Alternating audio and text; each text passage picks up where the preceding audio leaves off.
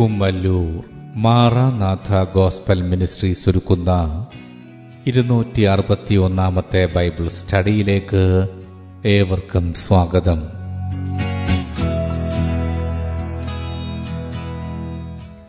ശിഷ്യത്വം എന്ന വിഷയത്തിന്റെ നൂറ്റി എഴുപത്തി ഒന്നാം ഭാഗത്തെ ആസ്പദമാക്കി ശിഷ്യത്വത്തിന്റെ അടിസ്ഥാനം എന്ന വിഷയത്തിന്റെ നാലാം ഭാഗമാണ് നിങ്ങൾ കേൾക്കുവാൻ പോകുന്നത്. ക്ലാസുകൾ എടുക്കുന്നത് brother Sunil Kumar C G. അന്വേഷണങ്ങൾക്ക് nine double four seven two zero double six eight zero.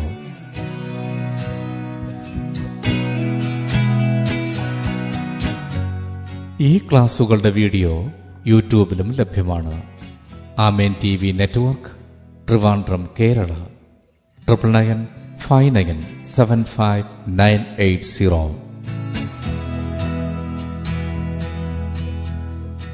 സൃഷ്ടാവായ ദൈവത്തിന്റെ അതിധന്യമായ നാം വാഴ്ത്തപ്പെടുമാറാകട്ടെ. ലൂക്കോസ് എഴുതിയ സുവിശേഷം ഒമ്പതാമത്തെ അധ്യയം ഇരുപത്തിമൂന്ന് ഇരുപത്തിനാല് വാക്യങ്ങളെ ആസ്പദമാക്കി. ശിശുത്വത്തിന്റെ അടിസ്ഥാനം അതാണ് ഇവിടെ വിചിന്തനം ചെയ്യുവാൻ നമ്മൾ കർത്താവിൽ ശരണപ്പെടുന്നത്. ലൂക്കോസ് എഴുതിയ സുവിശേഷം ഒമ്പതാമത്തെ അധ്യയം ഇരുപത്തിമൂന്ന് ഇരുപത്തിനാല് വാക്യങ്ങൾ. പിന്നെ അവൻ എല്ലാവരോടും പറഞ്ഞത് എന്നെ അനുഗമിപ്പാൻ ഒരുത്തൻ ഇച്ഛിച്ചാൽ അവൻ തന്നെത്താൻ നിഷേധിച്ച് നാൾതോറും തന്റെ ക്രൂശ് എടുത്തും കൊണ്ട് എന്നെ അനുഗമിക്കട്ടെ. ആരെങ്കിലും തന്റെ ജീവനെ രക്ഷിപ്പാൻ ഇച്ഛിച്ചാൽ അതിനെ കളയും. എന്റെ നിമിത്തം ആരെങ്കിലും തന്റെ ജീവനെ കളഞ്ഞാലോ അതിനെ രക്ഷിക്കും. ശിഷ്യത്വത്തിന് ആവശ്യമായ മാർഗനിർദ്ദേശങ്ങൾ യേശുക്രിസ്തു തരികയാണ്. അവിടുത്തെ അനുഗമിപ്പാൻ ഒരുത്തൻ ഇച്ഛിച്ചാൽ അവൻ തന്നെത്താൻ നിഷേധിക്കണം. തന്നെത്താൻ ത്യജിക്കുക. മത്തായ സുവിശേഷം പതിനാറാമത്തെ അധ്യയം ഇരുപത്തിനാലാമത്തെ വാക്യത്തിൽ പിന്നെ യേശു ശിഷ്യന്മാരോട് പറഞ്ഞത് ഒരുത്തൻ എന്റെ പിന്നാലെ വരുവാൻ ഇച്ഛിച്ചാൽ തന്നെത്താൻ ത്യജിച്ച് തന്റെ ക്രൂശെടുത്ത് എന്നെ അനുഗമിക്കട്ടെ. അപ്പോൾ ഇവിടെ ത്യജിക്കുക.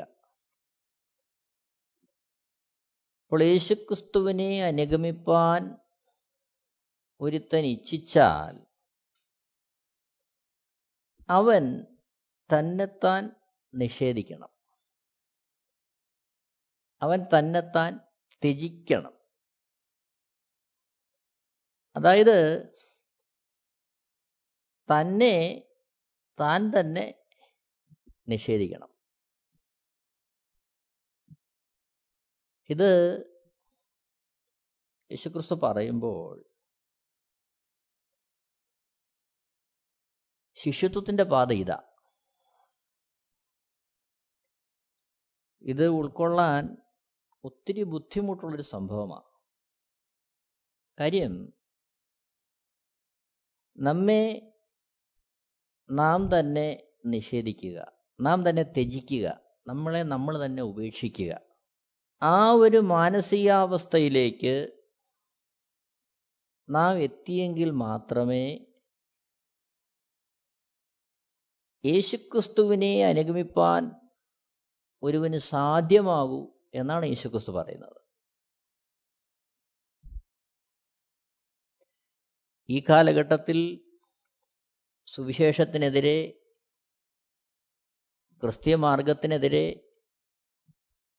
മതപരിവർത്തനമാണ് അങ്ങനെ പലതരത്തിലുള്ള ആക്ഷേപങ്ങൾ ഉയരുമ്പോൾ യേശുക്രിസ്തു മുന്നോട്ട് വയ്ക്കുന്ന ശിഷ്യത്വത്തിന്റെ ആ മാർഗം അത് ഒരുവൻ അവനെ തന്നെ ത്യജിച്ച് മുന്നേറേണ്ടുന്നൊരു മാർഗമാണ്. ഇവിടെ എന്ത് ലഭിച്ചു? എന്ത് കൊടുത്തു? എന്നുള്ള ഒരു ചോദ്യത്തിന് യാതൊരു പ്രസക്തിയുമില്ല. ഇവിടെ ഒരു മതം വിട്ട് മറ്റൊരു മതത്തിലേക്ക് മാറി എന്നുള്ളതൊന്നും ഇവിടെ പ്രസക്തമേ അല്ല. കാരണം എന്തെങ്കിലും കൊടുക്കുന്നത് കൊണ്ടോ വാങ്ങുന്നത് കൊണ്ടോ എന്തെങ്കിലും ലഭ്യമാകുന്നത് കൊണ്ടോ ഒരു മതത്തിൽ നിന്ന് മറ്റൊരു മതത്തിലേക്ക് ചേക്കേറുന്നത് കൊണ്ടോ ഒന്നും സാധ്യമാകുന്ന ഒരു കാര്യമല്ല യേശുക്രിസ്തു ഇവിടെ ആവശ്യപ്പെടുന്നത്. എന്നെ അനുഗമിപ്പാൻ ഒരുത്തൻ ഇച്ഛിച്ചാൽ അവൻ തന്നെത്താൻ നിഷേധിച്ച് തന്നെത്താൻ നിഷേധിച്ച് തന്നെത്താൻ ത്യജിച്ച് സ്വയം ത്യജിക്കണം. സ്വയത്യാഗത്തിന്റെ മാർഗമാണ് ശിഷ്യത്വം. അത് തീർത്തും വ്യത്യസ്തമാണ് ഇവിടെ തന്നെത്താൻ ത്യജിക്കുന്നതിന് വിദ്യാഭ്യാസം ആവശ്യമില്ല. അല്ലെങ്കിൽ ഏതെങ്കിലും വലിയ അറിവ് ആവശ്യമില്ല. പ്രത്യേകിച്ച് അതിലുപരിയായ എന്തെങ്കിലും പഠനത്തിന്റെ ആവശ്യമില്ല. ഇവിടെ ആവശ്യം നമ്മെ നാം തന്നെ ത്യജിക്കാൻ തയ്യാറാകുക. അതാണ് ഇവിടുത്തെ ആവശ്യം. അതുകൊണ്ട് തന്നെ ശിഷ്യത്വത്തിന്റെ മാർഗത്തിൽ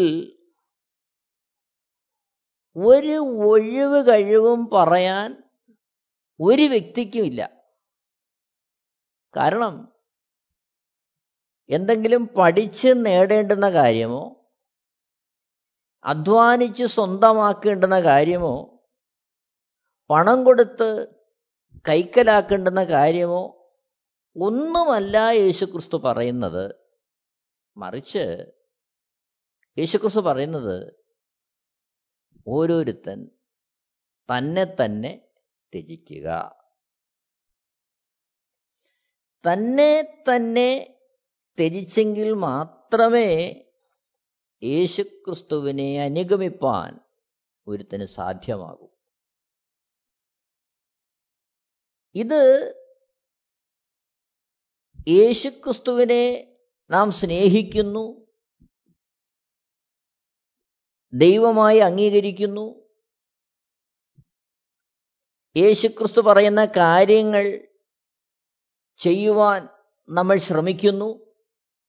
ഇതൊന്നും തന്നെത്താൻ ത്യജിക്കുന്നതിന് പകരമല്ല. ഇത് നാം ഗ്രഹിക്കേണ്ടത് വളരെ ആവശ്യം. ഒരുപക്ഷേ ബുദ്ധിമണ്ഡലത്തിൽ നിന്ന് ഉരുത്തിരിയുന്ന അറിവുകൾ കൊണ്ട് ഇന്നതൊക്കെ ചെയ്തേ മതിയാകൂ എന്നുള്ള ചിന്തയിൽ നാം ചെയ്യുന്ന കാര്യങ്ങൾ ഒന്നും തന്നെ തന്നെത്താൻ ത്യജിക്കുന്നതിന് പകരമല്ല. തന്നെത്താൻ ത്യജിക്കുക എന്നുള്ളതിന് പകരം വയ്ക്കാൻ തന്നെത്താൻ ത്യജിക്കുക എന്നത് മാത്രമേ ഉള്ളൂ. അതാണ് സത്യാവസ്ഥ. അപ്പോൾ യേശുക്രിസ്തുവിനെ അനുഗമിപ്പാൻ ഒരുത്തൻ ഇച്ഛിച്ചാൽ അവൻ തന്നെത്താൻ നിഷേധിക്കണം. അതിനുശേഷം മാത്രമേ നാൾതോറും തന്റെ ക്രൂശെടുത്തും കൊണ്ട് അനുഗമിപ്പാൻ സാധ്യമാകൂ. ഇവിടെ തന്നെത്താൻ ത്യജിക്കുക എന്ന് പറയുമ്പോൾ എന്താണ് അവിടെ സംഭവിക്കേണ്ടത്? എന്താണ് ഈ താൻ? നമ്മൾ ആരാണ്? നാം ആണ് നമ്മളെ ത്യജിക്കേണ്ടത്. യേശുക്രിസ്തു എന്തിനാണ് ഇങ്ങനെ ഒരു ഉപാധി അവിടെ വെച്ചത്? ആരാണ് ഈ താൻ? ആരാണ് നാം? നാം നമ്മളെ ത്യജിക്കണമെന്ന് പറയുമ്പോൾ നമ്മളിലെ എന്താണ് ത്യജിക്കേണ്ടത്? എന്തുകൊണ്ടാണ് യേശുക്രിസ്തു അങ്ങനെ പറയാൻ ഇടയായി തീർന്നത് അത് നമ്മളൊന്ന് ഗ്രഹിക്കേണ്ടത് ആവശ്യമാണ്. അതിലേക്ക് നാം പ്രവേശിക്കുന്നതിന് മുമ്പ് മനുഷ്യന്റെ സൃഷ്ടിയെക്കുറിച്ച് നാം ഒന്ന് മനസ്സിലാക്കേണ്ടത് ആവശ്യമാണ്. ഉൽപ്പത്തി പുസ്തകം ഒന്നാമത്തെ അധ്യയം ഇരുപത്തിയാറ് ഇരുപത്തിയേഴ് വാക്യങ്ങളിൽ ഉൽപ്പത്തി പുസ്തകം ഒന്നാമത്തെ അധ്യയം ഇരുപത്തി ആറ് ഇരുപത്തിയേഴ് വാക്യങ്ങൾ. അനന്തരം ദൈവം നാം നമ്മുടെ സ്വരൂപത്തിൽ നമ്മുടെ സാദൃശ്യപ്രകാരം മനുഷ്യനെ ഉണ്ടാക്കുക. അവർ സമുദ്രത്തിലുള്ള മത്സ്യത്തിന്മേലും ആകാശത്തിലുള്ള പറവജാതിയിന്മേലും മൃഗങ്ങളിന്മേലും സർവഭൂമിയിന്മേലും ഭൂമിയിൽ ഇഴയുന്ന എല്ലാ ഇഴജാതിയിന്മേലും വാഴട്ടെ എന്ന് കൽപ്പിച്ചു. ഉൽപ്പത്തി പുസ്തകം ഒന്നാമത്തെ അധ്യയം ഇരുപത്തേഴാമത്തെ വാക്യം. ഇങ്ങനെ ദൈവം തന്റെ സ്വരൂപത്തിൽ മനുഷ്യനെ സൃഷ്ടിച്ചു. ദൈവത്തിന്റെ സ്വരൂപത്തിൽ അവനെ സൃഷ്ടിച്ചു. ആണും പെണ്ണുമായി അവരെ സൃഷ്ടിച്ചു. അപ്പോൾ മനുഷ്യന്റെ സൃഷ്ടി ദൈവം മനുഷ്യനെ സൃഷ്ടിക്കുമ്പോൾ ഉൽപ്പത്തി പുസ്തകം രണ്ടാമത്തെ അധ്യയം ഏഴാമത്തെ വാക്യത്തിൽ വായിക്കുന്നു നിലത്തെ പൊടി കൊണ്ട് ദൈവം മനുഷ്യനെ ഉണ്ടാക്കി. അപ്പോൾ നിലത്തെ പൊടി കൊണ്ട് മനുഷ്യനെ ഉണ്ടാക്കുമ്പോൾ അതിന്റെ പിന്നിലുള്ള ദൈവത്തിന്റെ ചേതോവികാരം. അതാണ് നമ്മൾ ഉൽപ്പത്തി ഒന്നിന്റെ ഇരുപത്തി നമ്മൾ വായിച്ചത്. അനന്തരം ദൈവം നാം നമ്മുടെ സ്വരൂപത്തിൽ നമ്മുടെ സാദൃശ്യപ്രകാരം മനുഷ്യനെ ഉണ്ടാക്കുക. നമ്മുടെ സ്വരൂപത്തിൽ നമ്മുടെ സാദൃശ്യപ്രകാരം മനുഷ്യനെ ഉണ്ടാക്കുക. ഇരുപത്തേഴാമത്തെ വാക്യത്തിൽ ഇങ്ങനെ ദൈവം തന്റെ സ്വരൂപത്തിൽ മനുഷ്യനെ സൃഷ്ടിച്ചു. ദൈവത്തിന്റെ സ്വരൂപത്തിൽ അവനെ സൃഷ്ടിച്ചു. ആണും പെണ്ണുമായി അവരെ സൃഷ്ടിച്ചു. അപ്പോൾ മനുഷ്യനെ ദൈവം സൃഷ്ടിക്കുമ്പോൾ ദൈവത്തിന്റെ സ്വരൂപത്തിലും സാദൃശ്യത്തിലും അതായത് തേജസ്സുള്ളവനായിട്ട് ദൈവസ്വരൂപത്തിൽ ദൈവസാദൃശ്യത്തിൽ ദൈവത്തിന് ഇടപെടുവാൻ കേൾക്കുവാൻ സംസാരിക്കുവാൻ സംവാദിക്കുവാൻ കഴിയുന്ന അതേ അളവിലാണ് ദൈവം മനുഷ്യനെ സൃഷ്ടിച്ചത്. അപ്പോൾ എന്റെയും നിങ്ങളുടെയും പൂർവപിതാവ് അല്ലെങ്കിൽ മനുഷ്യന്റെ തനതായ ആ രൂപം തേജസ്സുള്ള ദൈവസ്വരൂപമുള്ള ദൈവസാദൃശ്യമുള്ള ആ അവസ്ഥയായിരുന്നു. എന്നാൽ ഇന്നുള്ള മനുഷ്യന്റെ അവസ്ഥയോ എന്റെ നിങ്ങളുടെ അവസ്ഥ? തേജസ്സില്ല. എന്ന് മാത്രമല്ല കഷ്ടത നിറഞ്ഞ പ്രയാസമുള്ള രോഗം ബാധിച്ച നിലനിൽക്കുവാൻ വേണ്ടി ബന്ധപ്പെടുന്ന സ്വസ്ഥതയില്ലാത്ത ഉപജീവനത്തിന് വേണ്ടി നെട്ടോട്ടമോടുന്ന ഒരു വല്ലാത്ത അവസ്ഥയിൽ മനുഷ്യൻ എത്തി നിൽക്കുന്നു. അപ്പോൾ ദൈവം ഏതർത്ഥത്തിൽ എന്തിനു വേണ്ടി ഏത് തോതിൽ മനുഷ്യനെ സൃഷ്ടിച്ചുവോ അതല്ല ഇന്നത്തെ അവസ്ഥ. അപ്പോൾ ദൈവം സൃഷ്ടിച്ചതിൽ നിന്നും ആഗ്രഹിച്ചതിൽ നിന്നും തീർത്തും വ്യത്യസ്തമായ ഒരവസ്ഥയിലാണ് ഇന്ന് മനുഷ്യൻ നിൽക്കുന്നത്. അതാണ് ഇന്ന് മനുഷ്യന്റെ അവസ്ഥ.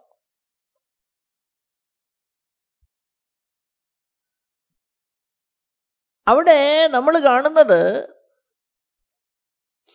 പാപത്താൽ പാപം ചെയ്യുക നിമിത്തം എന്റെയും നിങ്ങളുടെയും പൂർവ പിതാവും മാതാവുമായിരുന്ന ആദാം ഹൗവമാരിൽ നിന്ന് ദൈവ തേജസ് നഷ്ടപ്പെട്ടു. റോമാലേഖനം മൂന്നാമത്തെ അധ്യയം ഇരുപത്തിമൂന്നാമത്തെ വാക്യം. റോമാലേഖനം മൂന്നാമത്തെ അധ്യയം ഇരുപത്തിമൂന്നാമത്തെ വാക്യം. ഒരു വ്യത്യാസവുമില്ല. എല്ലാവരും പാപം ചെയ്ത് ദൈവ തേജസ് ഇല്ലാത്തവരായി തീർന്നു അപ്പോൾ ഒന്നാമത് നാം മനസ്സിലാക്കേണ്ടത് ദൈവം മനുഷ്യൻ എങ്ങനെ ആയിരിക്കണമെന്ന് ചിന്തിച്ച് മനുഷ്യനെ സൃഷ്ടിച്ചുവോ? ആ അവസ്ഥയിൽ നിന്ന് മനുഷ്യൻ മാറി. പാപത്താൽ അനുസരണക്കേട് കാണിച്ചപ്പോൾ ദൈവ തേജസ് അവനിൽ നഷ്ടമായി. ദൈവ ആത്മാവ് അവനെ വിട്ടുപോയി. അപ്പോൾ ഒന്നാമത്തെ മനുഷ്യൻ മരണമില്ലാത്ത മനുഷ്യൻ എന്നേക്കും ദൈവത്തോടൊപ്പം ആയിരിക്കേണ്ട തരത്തിൽ ദൈവം സൃഷ്ടിച്ച മനുഷ്യൻ യുഗായുഗങ്ങൾ ഒരു കോട്ടവും തട്ടാതെ ജനാനരകൾ ബാധിക്കാതെ ആ രീതിയിൽ ദൈവത്തോടൊപ്പം ആയിരിക്കേണ്ടുന്ന ദൈവ തേജസ് വസ്ത്രമായിരുന്ന ആ മനുഷ്യൻ ഇന്ന് ഈ ഒരവസ്ഥയിലേക്ക് ഞാനും നിങ്ങളും ആയിരിക്കുന്ന അവസ്ഥയിലേക്ക് മനുഷ്യൻ അതപ്പതിച്ചു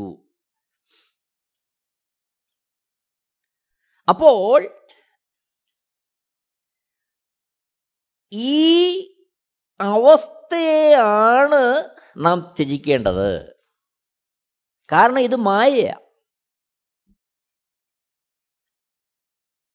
കാരണം നമുക്കറിയാം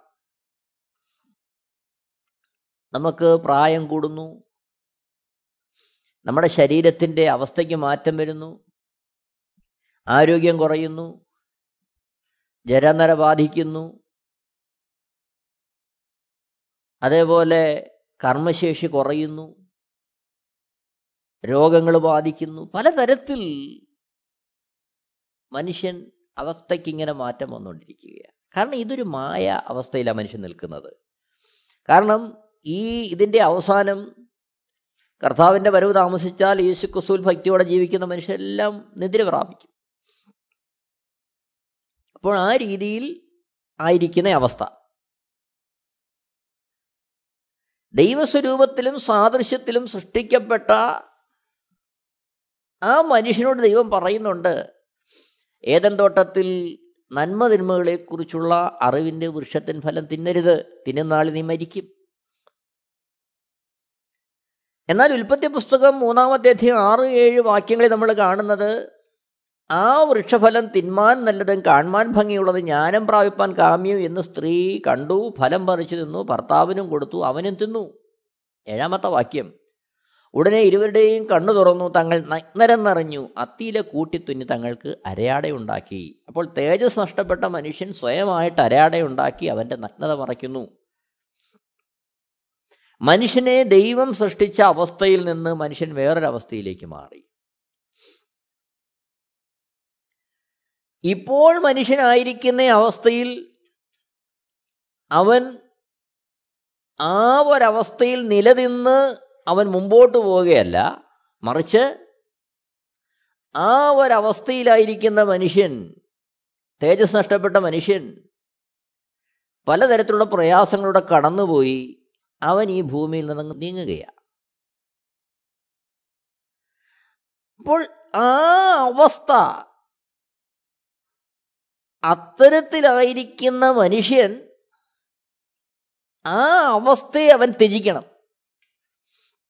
തന്നെത്താൻ ത്യജിക്കണം. ദൈവകോപത്താൽ ഉളവായ ഈ അവസ്ഥയെ അവൻ ത്യജിക്കണം.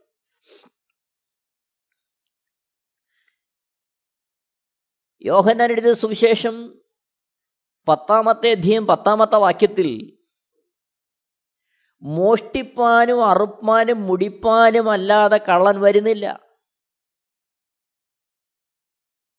അപ്പോൾ കള്ളനായ പിശാജ് മനുഷ്യനെ മോഷ്ടിച്ചു കളഞ്ഞു. ദൈവസ്വരൂപത്തിലുള്ള ദൈവസാദൃശ്യത്തിലുള്ള മനുഷ്യനെ അവൻ മോഷ്ടിച്ച് ഈ ക്ഷയമുള്ള ദ്രവത്വമുള്ള ബലഹീനമായ ഈ ഒരവസ്ഥയിലേക്ക് മനുഷ്യനെ ആക്കിക്കളഞ്ഞു. പോരാ അത് മാത്രമല്ല. മനുഷ്യന്റെ വീഴ്ച മൂലം മാനകുലം മുഴുവൻ ആദാമ്യ സന്തതി മുഴുവൻ പാപത്തിന്റെ അടിമത്വത്തിലായി ഭൂമിയും ശാപത്തിന്റെ അടിമത്വത്തിലായി ഉൽപ്പത്തി പുസ്തകം മൂന്നാമത്തെ അധ്യയം പതിനേഴ് മുതൽ പത്തൊമ്പതിലുള്ള വാക്യങ്ങൾ വായിക്കുമ്പോൾ മനുഷ്യനോട് കൽപ്പിച്ചതോ നീ നിന്റെ ഭാര്യയുടെ വാക്കനുസരിക്കുകയും തിന്നരുതെന്ന് ഞാൻ കൽപ്പിച്ച വൃക്ഷഫലം തിന്നുകയും ചെയ്തതുകൊണ്ട് നിന്റെ നിമിത്തം ഭൂമി ശപിക്കപ്പെട്ടിരിക്കുന്നു. നിന്റെ ആയുഷ്കാലമൊക്കെയും നീ കഷ്ടതയോടെ അതിൽ നിന്ന് അഹോവൃത്തി കഴിക്കും. ചുരുക്കത്തിൽ നന്മയാൽ നിറഞ്ഞ സമാധാനത്താൽ നിറഞ്ഞ ഭൂമി ശാപഗ്രസ്തമായി മായയ്ക്ക് കീഴ്പ്പെട്ടു. മനുഷ്യൻ മാത്രമല്ല ഈ ഭൂമി മുഴുവൻ സകല ചരാചരങ്ങളും ഏത് ഘടനയിൽ ദൈവം സൃഷ്ടിച്ചുവോ ആ ഘടനയിൽ നിന്ന് മാറി തീർത്തും വ്യത്യസ്തമായ ഒരു ഘടനയിലേക്ക് അത് മാറി. ആ സൃഷ്ടികളൊന്നും ആഗ്രഹിക്കാത്ത ഇഷ്ടപ്പെടാത്ത മറ്റൊരവസ്ഥയിലേക്ക് മാറി. ഭൂമിയിൽ മുള്ളും പറക്കാരെയും മുളയ്ക്കാൻ തുടങ്ങി. മൃഗജാലങ്ങളുടെ സ്വഭാവത്തിന് മാറ്റം വന്നു. മനുഷ്യൻ ദൈവസ്വരൂപത്തിൽ ദൈവസാദൃശ്യത്തിൽ സൃഷ്ടിക്കപ്പെട്ട മനുഷ്യൻ അവന്റെ ദേഹം ദേഹി ആത്മാവ് മൂന്ന് മണ്ഡലങ്ങളും കോട്ടം വന്നു. ദൈവം ഏത് ഉദ്ദേശത്തോടുകൂടി സൃഷ്ടിച്ചുവോ അതിന്റെ വിപരീതമായ തലത്തിലേക്ക് ഈ മൂന്ന് മേഖലകളും മാറി. നമുക്കറിയാം പ്രഭു കുടുംബത്തിൽ എല്ലാ സുഖ സൗകര്യങ്ങളിലും സ്വസ്ഥതയോടെയും വസിക്കുന്ന ഒരു കുടുംബത്തെ ഒരു ഭാര്യയും ഭർത്താവിനെയും തീർത്തും വ്യത്യസ്തമായ ഒരു അനുഭവത്തിലേക്ക് ഒരു കൊള്ള കൊള്ളസംഘം തട്ടിക്കൊണ്ടുവന്നിരിക്കട്ടെ. അവിടെ കൊണ്ടുപോയി അവരുടെ കൂടെയുള്ള സവാസമാ പിന്നെ. അവിടെ കാണുന്നത് കൊള്ളരുതായ്മ അനീതി മ്ലേച്ഛത അതെല്ലാം കണ്ട് ആ ദമ്പതികൾക്കുണ്ടാകുന്ന തലമുറയും ശേഷമുള്ള തലമുറകളെല്ലാം ഇത് കണ്ട് ആ ഒരു നിലയിൽ ഇങ്ങനെ വരികയാണ്. എന്നതുപോലെ ദൈവസ്വരൂപത്തിലും ദൈവസാദൃശ്യത്തിലും ദൈവത്തോട് സംസാരിച്ച് ദൈവത്തെ കേട്ട് ദൈവത്തിന്റെ വഴികളിൽ നടക്കുവാൻ സൃഷ്ടിക്കപ്പെട്ട മനുഷ്യൻ ദൈവം ചെയ്യരുതെന്ന് പറഞ്ഞ കാര്യം ചെയ്ത് സ്വയം അവൻ അനുസരണക്കേടിന്റെ പാത അവൻ തിരഞ്ഞെടുക്ക നിമിത്തം ദൈവത്തിന്റെ കൽപ്പനയെ വചനത്തെ സ്നേഹത്തെ അവഗണിക്ക നിമിത്തം അവൻ തന്നെ മോഷ്ടിപ്പാനും അറുപ്പാനും മുടിപ്പാനും വരുന്ന കള്ളന്റെ കരങ്ങളിലേക്ക് അവനെ തന്നെ ഏൽപ്പിച്ചു കൊടുത്തു. അതുകൊണ്ട് ഞാനും നിങ്ങൾ ഉൾപ്പെടുന്ന മാനകുലം മുഴുവൻ ആ മോഷ്ടാവിന്റെ കരാളഹസ്തത്തിലായി അതാണ് ഇന്നത്തെ അവസ്ഥ. അപ്പോൾ ഈ വ്യക്തിത്വം ഇപ്പോഴുള്ള ഈ വ്യക്തിത്വം ഈ അസ്തിത്വം അതിനെയാണ് ഒരു മനുഷ്യൻ ത്യജിക്കേണ്ടത്. അതവൻ ത്യജിച്ചേ മതിയാകൂ കാരണം അത് ദൈവം ആഗ്രഹിക്കുന്ന കാര്യമല്ല. അപ്പോൾ യേശുക്രിസ്തു അവിടുത്തെ അനുഗമിക്കുവാനുള്ള കൽപ്പന തരുമ്പോൾ ദൈവമായിരുന്നവനെ അനുഗമിക്കണമെങ്കിൽ നാം ഇപ്പോൾ ആയിരിക്കുന്ന പിശാചിന്റെ കരാളഹസ്തങ്ങളിൽ നിന്ന് മാറി അതിന് യോഗ്യമായി തീർന്ന നമ്മുടെ അസ്തിത്വത്തെ നാം തന്നെ ത്യജിച്ച് ഈ ദൈവ വഴിയിലേക്ക് മാറിയേ മതിയാകൂ. വേറൊരു വഴിയും അതിനില്ല. പണം കൊടുത്ത് മേടിക്കാൻ കഴിയുന്ന കാര്യമല്ല. സ്വാധീനിച്ച് നേടാൻ കഴിയുന്ന കാര്യമല്ല. യേശുക്രിസ്തുവിനെ അനുഗമിക്കുക എന്നുള്ള ശിഷ്യത്വത്തിന്റെ മാർഗം ഒരുവൻ തന്നെത്താൻ തിരിച്ചെങ്കിൽ മാത്രമേ അതിലേക്ക് അവന് പ്രവേശിക്കാൻ സാധ്യമാകൂ. റോമാലേഖനം എട്ടാമത്തെ അധ്യയം പതിനെട്ട് മുതൽ ഇരുപത്തിമൂന്ന് വരെയുള്ള വാക്യങ്ങൾ വായിക്കുമ്പോൾ റോമാലേഖനം എട്ടാമത്തെ അധ്യയം പതിനെട്ട് മുതൽ ഇരുപത്തിമൂന്ന് വരെ. നമ്മിൽ വെളിപ്പെടുവാനുള്ള തേജസ് വിചാരിച്ചാൽ ഈ കാലത്തിലെ കഷ്ടങ്ങൾ സാരമില്ല എന്ന് ഞാൻ എണ്ണുന്നു. പത്തൊമ്പത് സൃഷ്ടി ദൈവപുത്രന്മാരുടെ വെളിപ്പാടിനെ ആകാംക്ഷയോടെ കാത്തിരിക്കുന്നു. സൃഷ്ടി ദ്രവത്വത്തിന്റെ ദാസ്യത്തിൽ നിന്ന് വിടുതലും ദൈവമക്കളുടെ തേജസ്സാകുന്ന സ്വാതന്ത്ര്യവും പ്രാപിക്കും എന്നുള്ള ആശയോടെ മായയ്ക്ക് കീഴ്പ്പെട്ടിരിക്കുന്നു. മനഃപൂർവമായിട്ടല്ല അതിനെ കീഴ്പ്പെടുത്തിയവന്റെ കൽപ്പന നിമിത്തം അത്രേ. ഇരുപത്തിരണ്ട്. സർവസൃഷ്ടി ഇന്ന് വരെ ഒരുപോലെ ഞരങ്ങി ഈറ്റുനോവോടിരിക്കുന്നു എന്ന് നാം അറിയുന്നുവല്ലോ. ആത്മാവെന്ന ആദ്യദാനം ലഭിച്ചിരിക്കുന്ന നാമും നമ്മുടെ ശരീരത്തിന്റെ വീണ്ടെടുപ്പായ പുത്രത്വത്തിന് കാത്തുകൊണ്ട് ഉള്ളിൽ ഞരങ്ങുന്നു. അപ്പോൾ ദൈവത്തിന്റെ മക്കളായിരുന്ന ദൈവസ്വരൂപത്തിൽ ദൈവ തേജസ്സിലായിരുന്ന നാം ആ പുത്രത്വം എന്നുള്ള സ്ഥാനം അനുസരണക്കേടിനാൽ നഷ്ടമായി. ദൈവത്തോട് ബന്ധമില്ലാത്ത അവസ്ഥയിൽ നാം അന്യപ്പെട്ടുപോയി ആ അവസ്ഥയെ നാം തിരിച്ചേ മതിയാകൂ. തന്നെ താൻ തിരിച്ചേ മതിയാകൂ. റോമാലംഘനം എട്ടാമത്തെ അധ്യയം പതിനെട്ട് മുതൽ ഇരുപത്തിമൂന്നിലുള്ള വാക്യങ്ങൾ വായിക്കുമ്പോൾ അവിടെ നമ്മൾ കാണുന്നത് സൃഷ്ടി ദ്രവത്വത്തിന്റെ ദാസ്യത്തിൽ നിന്ന് വിടുതലും. അപ്പോൾ സൃഷ്ടി മുഴുവൻ എന്തായി? ദ്രവത്വത്തിന്റെ ദാസ്യത്തിലായി. നേരത്തെ അങ്ങനെ അല്ലായിരുന്നു. മനുഷ്യോട് പറയുന്നു നീ മൂലം നിന്നാൽ ഈ ഭൂമി ശപിക്കപ്പെട്ടിരിക്കുന്നു എന്ന് പറയുമ്പോൾ ദൈവം ആ ഒരു ശാപത്തിന്റെ കീഴിലാക്കി ഈ പ്രപഞ്ചത്തെ മനുഷ്യന്റെ അനുസരണക്കേട് നിമിത്തം. ഇരുപത് ഇരുപത്തൊന്ന് വാക്യങ്ങൾ വായിക്കുന്നത് സൃഷ്ടി ദ്രവത്വത്തിന്റെ ദാസ്യത്തിൽ നിന്ന് വിടുതലും ദൈവമക്കളുടെ തേജസ്സാകുന്ന സ്വാതന്ത്ര്യവും പ്രാപിക്കും എന്നുള്ള ആശയോടെ മായയ്ക്ക് കീഴ്പ്പെട്ടിരിക്കുന്നു. മായയ്ക്ക് കീഴ്പ്പെട്ടിരിക്കുക മനഃപൂർവമായിട്ടല്ല അതിനെ കീഴ്പ്പെടുത്തിയവന്റെ കൽപ്പന നിമിത്തം. അപ്പോൾ ഇതിൽ നിന്ന് ഒരു വിടുതൽ എന്നാ? സൃഷ്ടി ദൈവപുത്രന്മാരുടെ വെളിപ്പാടിനെ ആകാംക്ഷയോടെ കാത്തിരിക്കുകയാണ് ദൈവപുത്രന്മാർ വെളിപ്പെടണം. തേജസ്സോടെ മാനകുലം ദൈവത്തിൽ വെളിപ്പെടണം. എന്നെ കേൾക്കുന്ന പ്രിയരെ അതിനായിട്ടാണ് നാം തന്നെത്താൻ ത്യജിക്കേണ്ടുന്ന ആവശ്യകത വരുന്നത്. തന്നെത്താൻ ത്യജിക്കുക എന്നുള്ളതല്ലാതെ ഇവിടെ വേറെ ഒരു മാർഗവും മാനകുലത്തിന്റെ മുമ്പിൽ ദൈവമായവനെ അനുഗമിക്കുവാനില്ല. ഇവിടെയാണ് നാം ഏതവസ്ഥയിലായിരിക്കുന്നു എന്ന് സ്വയം പരിശോധിക്കേണ്ടതിന്റെ ആവശ്യകത. നമുക്കൊരു നിമിഷം നമുക്ക് നമ്മെ തന്നെ ഒന്ന് ശോധന ചെയ്യാം. നമ്മുടെ ജീവിതം എങ്ങനെ നമ്മൾ ഏതളവിലാണ് യേശുവിനെ പിൻപറ്റുവാൻ ഇറങ്ങിയിരിക്കുന്നത്? പ്രാർത്ഥിച്ച് ഈ ഭൂമിയിൽ സുഖകരമായൊരു ജീവിതം സ്വന്തമാക്കാനാണോ നാം യേശുവിനെ കണ്ടിറങ്ങിയത്?